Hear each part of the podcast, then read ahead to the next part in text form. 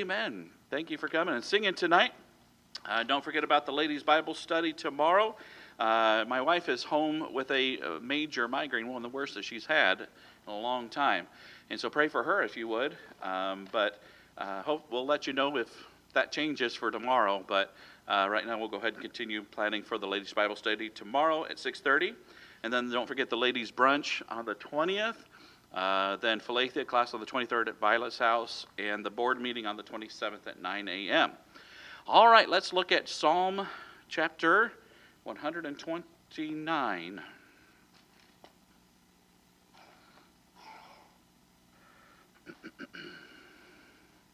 Psalm 129. We are working our way through. I'm wondering if I'm going to have to combine some of these other Psalms that are coming up that are three verses long, because, uh, you know, you can't let out too early. You'll get used to that. And so you got to make it worth coming to church, you know. But not that, well, anyways, we won't go there.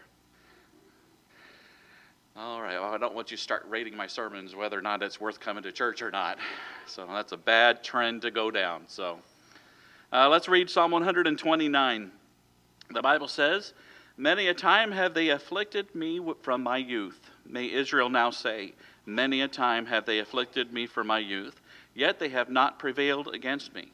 The plowers plowed upon my back, they made long their furrows. The Lord is righteous he hath cut asunder the cords of the wicked. Let them all be confounded and turn back that hate Zion. Let them be as the grass upon the housetops, which withereth afore it groweth up. Wherewith the mower filleth not his hand, nor he that bindeth sheaves his bosom. Neither do they which go by say, The blessing of the Lord be upon you. We bless you in the name of the Lord. Uh, Psalm 129 is the next of the songs of degrees or the Songs of Ascent. Uh, some Bibles will label it Songs of Degrees, some will label it Songs of Ascent. Um, these songs would be sung as they traveled to Jerusalem. Uh, this is a lot of a, uh, there's a lot of agricultural imagery here, uh, which suggests that it was used for one of the pilgrimage fe- feasts, uh, which had to do with the harvest, in which um, it would not only celebrate God's historical deliverance of the nation, but also his provision at harvest time. And the destruction of Jerusalem by the Babylonians has been described as the plowing. Uh, Micah 3:12 says, uh, "Therefore shall Zion for your sake be plowed as a field, and uh, were disappeared. There you go. Uh, as a field, and Jerusalem shall become heaps, and the mountain of the house as the high places of the forest." Uh, because of this, the psalm may have been uh, written after the exiles returned to Jerusalem. It's possible. Uh, God was definitely with the nation. Uh, even though they were surrounded by their enemies, they knew that God was with them. the church of God has also suffered and still is suffering persecution. 2 Timothy 3:12 says, "Yea, and all that live uh, that will live godly in Christ Jesus shall suffer persecution." And what should we do when we find ourselves suffering for Jesus Christ? Whether at the hand of someone at work, uh, or someone in our neighborhood, or perhaps somebody even in our own family, how should we react? I believe the psalmist shows us three steps. Now, I borrowed this simple three word outline, well, three simple word outline, uh, uh, from Warren Wiersbe because it was just so simple but so true. And so I used the outline, but kind of just did my own thing here. Uh, what do we do when we find ourselves suffering for Jesus? Number one, number one accept it. Accept it. Uh, me, verse 1 and 2 says, Many a time have they afflicted me from my youth. May Israel now say, Many a time have they afflicted me from my youth. Yet they have not prevailed against me. Uh, you know, persecution is not new. Uh, sometimes, whenever you haven't been persecuted before and all of a sudden you are being persecuted, it's a shock and a surprise, uh, but it's nothing new. And we should not be surprised because the Bible tells us all those that love the Lord will be persecuted. Uh, it's not unusual in the life of a Christian throughout this planet to go through persecution. 1 Peter 4.12 says, uh, Beloved, think it not strange concerning fiery trials, which is, which is to try you, as, some, as though some strange thing happened unto you. I mean, that's kind of a funny wording when you think about it, you know, and I've heard that verse all my life, but uh, I always thought it was funny how he says, hey, why are you, why are you thinking this is a strange thing? That fiery trials come to you as if some weird thing, some strange thing has come to you. Uh, he says, This isn't weird. This is everybody. Anybody who loves the Lord is going to go through persecution. And it's not strange that a Christian should suffer trials or persecution. And we've been told from the beginning that this will happen, so uh, we need to just accept it. Uh, Warren Wiersbe said, uh, To ask why, Lord, is to confess our ignorance of the place of God's people in this present evil world. uh, you know, whenever you say, Why, Lord, it's to say, uh, I'm completely ignorant of what God has us here for, to grow closer to Him and realize that this, these trials that we go through is to draw me closer to Him, to make me more like Him. In other words, we're confessing that we are not aware that we are pilgrims here, uh, and with pilgrimage comes suffering. Um, Israel has known throughout the centuries that uh, some would curse them. Uh, Abraham at the beginning was told by God in Genesis 12, 1 through 3. Uh, it says, Now the Lord had said unto Abram, Get thee out from thy country and thy kindred, and from thy father's house, and unto a land that I will show thee. And I will make thee a great nation, and I will bless thee, and make thy name great, and thou shalt be blessed. But then he says, I will bless them that bless thee, and he says, And I will curse them that curseth thee. Uh, uh, and in thee shall all families of the earth be blessed. They were told from the beginning that people were going to curse them. Now, there will be some that bless them too, but there will be some that curse them. Now, God will take care of them, but they're going to have those cursings. And God told them that He was there with them and He would avenge for them, and they just needed to accept it. Isaac, Isaac was persecuted by Ishmael. The Jews were oppressed in Egypt. Uh, the, but however, the more that they were persecuted, the more they increased in number. There, uh, in Egypt, God made a family into a nation. Uh, Egypt tried to drown the Jews, but the Lord drowned them. Uh, the Assyrians tried to surround them and starve them out, but God took care of all of their armies and uh, all the armies of the enemies and burned them out. Uh, Nebuchadnezzar tried to burn them in fiery furnaces, uh, but God delivered them by going through the fire with them. Belshazzar defiled God and the temple vessels, but the Medes and the Persians killed him that very night. Uh, the Persian magicians and soothsayers tried to get Daniel eaten by, alive by the lions, but in turn, Daniel was protected and they were eaten alive.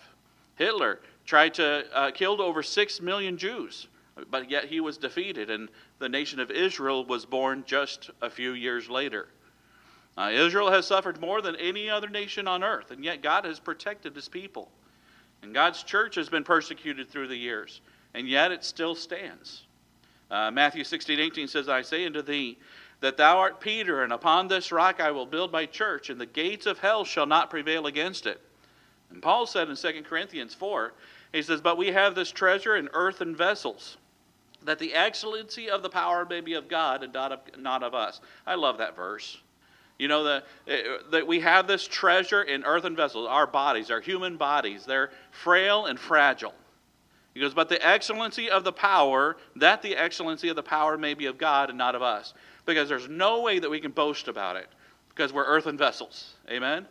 Verse 8, he says, We are troubled on every side, yet not distressed. We are perplexed, but not in despair persecuted, but not forsaken, cast down, but not destroyed, always bearing about in the body the dying of the Lord Jesus, that the life also of Jesus might be made manifest in our body. For we which are alive, are, uh, which live, are always delivered unto death for Jesus' sake, that the life also of Jesus might be made manifest our, in our mortal flesh. So then death worketh in us, but life in you. Uh, boy, what, what some great verses right there, amen. Uh, we tend to look at protection by God as being protection from suffering, uh, but that's not what the Bible says. Uh, quite often, it doesn't work that way. Uh, he protects us through the suffering, and uh, yet He blesses us and molds us through the suffering. Uh, many a time have they afflicted me from my youth, yet have they not prevailed against me, the psalmist says. Which leads us to the second point A, accept it. And then, number two, or B, benefit from it. Verse 3 and 4, the Bible says, The plowers plowed upon my back, they made long, long their furrows. The Lord is righteous, he hath cut asunder the cords of the wicked. Uh, you can just feel the pain of the scourging of the plow here. Uh, their enemies treated them awful. Uh, the plowing of the back is generally agreed to be the scourging that was received in captivity. As the prisoners are whipped, it leaves long, deep gashes on their back. Uh, if this is true, uh, the Lord endured the same suffering that these exiles had experienced. He knew exactly what they had suffered. And yet, by his stripes, we are healed. Isaiah 50, verse 6 says, I gave my back to the smiters, and my cheeks to them that plucked off the hair. I hid not my face from shame and spitting. Uh, down in uh, chapter 53, he says, But he was wounded for our transgressions, for he was bruised for our iniquities. The chastisement of our peace was upon him, and with his stripes we are healed. And God understands, Jesus definitely understands what these exiles went through, the persecution they went through. Uh, but it benefited them. Uh, this nation had been plowed, but when it came time, the harvest was a blessing to the whole world. The day came when the cords had been cut asunder, and a picture of a yoked oxen being released from the yoke. And the day came when they were set free to return to their land. And Psalms 124 7 says, uh, Our soul is escaped as a bird out of the snare of the fowlers. The snare is broken, and we are escaped. Uh, language speaking of the uh, returning from the exile. And they returned home, ready to serve the Lord once again. Instead of blaming God for their suffering, they confessed, The Lord is righteous, here in these verses. Uh, he didn't do anything wrong, He was righteous. In fact, they did wrong by seeking after idols. And for the Christian, the image of plowing is a motivating thing as well. As we prepare to spread the gospel as seeds in the ground, the preparation of suffering is very beneficial to the harvest. And when the world around you sees that you suffer with grace, their hearts are softened. They're open to hear and allow that seed of truth to grow in their hearts and minds. And one of the blessings of suffering is the effect that it has on those who watch you go through it. Never forget, others are watching you. Amen? People are watching you. Don't get so wrapped up in what you're going through that you forget that the unsaved world and the saved world is watching you, and you have a testimony to keep. You have a responsibility to shine forth the light of God, even in the midst of suffering. And 1 Peter 4 12 and 13 says, Beloved, think it not strange concerning the fiery trial which is, to, which is to try you, as though some strange thing happened unto you. We read that verse earlier. Then it says in verse 13, But rejoice in so much as ye are partakers of Christ's suffering, that when his glory shall be revealed, how is it revealed? It's revealed through our suffering Ye may be glad also with exceeding joy. And God uses us as He comforts us in our trials by His grace uh, to turn and comfort other people who are suffering as well. Why do bad things happen to us? A lot of times, God uses those times for us to be able to help someone else who is going through it as well. Uh, we need to utilize those times and use what God has given us and what God has taught us through those trials to try to help someone else. 2 Corinthians 1 4 says, Who comforted us in all our tribulation, that we may be able to comfort them which are in any trouble, and by the comfort wherewith we ourselves are comforted of God. How God comforts us, we need to take that comfort and comfort others who are going through the trial as well. You can benefit from the suffering you endure, but it only comes from a choice. We have to choose to accept it. We have to choose to benefit from it. If we plant the seeds of hatred and resentment, then suffering will produce bitterness. But if we plant faith, hope, love, and all the fruits of the Spirit that cling uh, and cling to the promises of God's Word, then we'll have a harvest of a great blessing for us, but also plenty to share around for others to bear as well. We just need to trust the Lord through it all. The truth is, everyone suffers. But those who suffer with grace end up with blessing us. I've read many of the posts that Shelley Hamilton has written as she's suffered in watching her husband slowly fade with dementia uh, in uh, Ron Hamilton. I love her honesty. Uh, she does not put on a facade, she's just real. Amen. And she just says what she's going through and what God is teaching her that day. And sometimes you, you might could walk away from, from it if you were a hypocrite and, uh, and uh, judgmental Pharisee, and you could walk away from it and say, well, that, that boy, she's not very, you know, spirit filled right there, you know, and she's just honest, amen, how she feels. And yet, shining through her suffering is always a brilliant light of truth, and so often given in such a simple way that it's easy to understand. Uh, it's given me a number of blessings as I've read, as she's poured out her heart in her writing. I know I'm not the only one. There's 43,000 followers who have been blessed, I'm sure, uh, by what she's gone through in the suffering, using God's grace as she goes through. And what a testimony. And we'll probably never know who all is watching us. We'll probably never know. But we need to remember that they, uh, that they are watching. We need to remember that. And whether it's in our church or in our neighborhood, uh, people know that we're, that we're going through trials. They can see it. And we can try to hide it, but people see. Especially in this town, everybody knows everything, right? Uh, but we need to trust the Lord. Accept the trial. Choose to benefit from it. And then, number three, in verses 5 through 8, commit to the Lord. Commit it to the Lord. Uh, the Bible says, Let them all be confounded and turn back that hate Zion. He's giving it to the Lord. Let them be as the grass upon the housetops, which withereth afore it groweth up. Wherewith the mower filleth not his hand, nor he that bindeth sheaves his bosom. Uh, let's see. He that bindeth sheaves his bosom. Yeah. Neither do they which go by say, The blessing of the Lord be upon you. We bless you in the name of the Lord. Let's look at these verses. The psalmist trusts the Lord as he says, Let them all be confounded and turn back that hate Zion. He's giving it to God. Uh, he realizes that God will take care of his enemies. As the harvest image continues, he moves from the fields to the housetops. The roofs were usually flat and usually made of a mixture of mud and, and mortar, wood and thatching and such. And when the wind picked up, uh, the seeds that they were uh, trying to thresh and trying to get the seeds out, lot, sometimes they would blow and get blown up on top of the roofs. And but although they found a place in the roof to spring up, uh, it had no depth to thrive. And the sun would scorch it and it would die. And Jesus used this image in his parable of the sower, of the shallow earth. Matthew 13, verses 5 and 6 says, Some fell on stony places where they had not much earth, and forthwith they sprung up, because they had no deepness of earth. And when the sun was up, they were scorched, and because they had no root, they withered away. Down in verse 20, he says, But he that receiveth the sto- seed into stony places, the same is he that heareth the word, and anon with joy receiveth it. Yet hath he no root, uh, not root in himself, but dureth for a while. For when tribulation and persecution ariseth because of the word, by and by he is offended. And here the idea of a shallow ground to not really grow deep and grow roots in, and it's withered away. Here, this prayer is that the enemies would be like the grass upon the housetops. That even though they would spring up, uh, they wouldn't last very long. And they would be scorched by the sun and wither away. He asked for this to happen to those that hate Zion hate Jerusalem. And it begs the question why would anyone hate the Jews?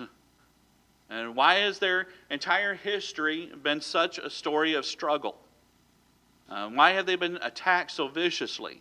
Well, the answer is simple Satan hates them because God loves them. And that's the bottom line. And he's been at war with her uh, ever since their beginning. I mean, simply, God had a plan for Israel, and Satan wants to thwart those plans. Satan has always been at war with the church as well because God loves the church and he fights against it. John 15, verses 15 and 18, says, Henceforth, uh, through 18, says, Henceforth I call you not servants, for the servant knoweth not what his Lord doeth. But I have called you friends, for all things that I have heard of my Father I have made known unto you. You have not chosen me, but I have chosen you, and ordained you, that you should go and bring forth fruit, that your fruit should remain. That whoso, whatsoever ye shall ask of my Father's eh, eh, uh, of the Father in my name, he may give it you. These things command you.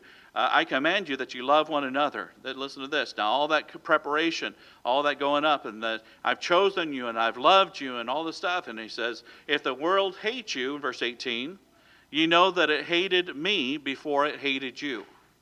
Uh, he was preparing them. Yes, I, you have my love. You have my uh, choice. You, I chose you. But the world's going to hate you. A couple of chapters later, in verse, chapter 17, verse 14, He says, I have given them thy word, and the world hath hated them, because they are not of the world, even as I am not of the world. Uh, 1 John 3.13, he says it again, Marvel not, my brethren, if the world hates you. Shouldn't be a surprise. He says it shouldn't be a surprise when we have fiery trials, and it shouldn't be a surprise when the world hates us. This is just the way the world is. The world around us hates us because we don't join them in their evil plans. We're not uh, uh, uh, acting on what their leader commands. And the devil, hate, the devil hates the church, and the gates of hell shall not prevail against it, though. God will always protect it, and there will always be a church. And instead of attacking their enemies, they followed God's lead and let them take care of the enemies. The Israelites here, the ones singing this song, they said they didn't go and attack them back. They just said, let God take care of it. We're going to let this stuff happen to them as God takes care of it. And we have to do the same. Romans 12, 17 through 21, he says, Recompense to no man evil for evil, providing things honest in the sight of men. If it be possible, as much as lieth in you, live peaceably with all men. Dearly beloved, avenge not yourselves, but rather give place unto wrath. For it is written, Vengeance is mine, I will repay, saith the Lord. Therefore, if thine enemy hunger, feed him. If he thirst, give him drink. If, if for in so doing thou shalt heap coals of fire on his head. And be not overcome with evil, but overcome evil with good. And God said that we will bad things will happen to us. We'll have trials, but don't go for vengeance. Let God take care of it. And God will take care of our enemies, just as He will take care of the enemies of Israel. And God will answer the prayer they be, that they will be turned back in disgrace because they could not win. Uh, they will be wither away because they have no ground to grow. Uh, they will be, there will be nothing left for the mower to gather, as the verses say here, nor the man binding sheaves together to gather to make a bundle. And God will fully take care of it. And those who walk past the enemy will not bless them, as the last verse says as was customary in the day as they passed by someone, they would bless them. There would be no good day was given to them, and no blessing requested from the Lord for them. And yet the rest of the world will receive the blessing if we just do what we're supposed to do. Let God take care of it and commit it to the Lord. The truth of God came from Israel's suffering, and we have the Word of God because of it. And the church has grown and spread due to the persecution that the church experienced. Even today, in persecuted lands, the Word of God is spreading and cannot be stamped out. And let's just be faithful while things are safe, and, or we'll never do it when persecution is strong.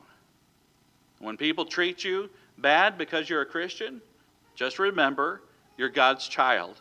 And they accepted it, uh, they, they treated him bad first. So accept it, benefit from it, and commit it to the Lord. Amen? Well, let's take some prayer requests tonight.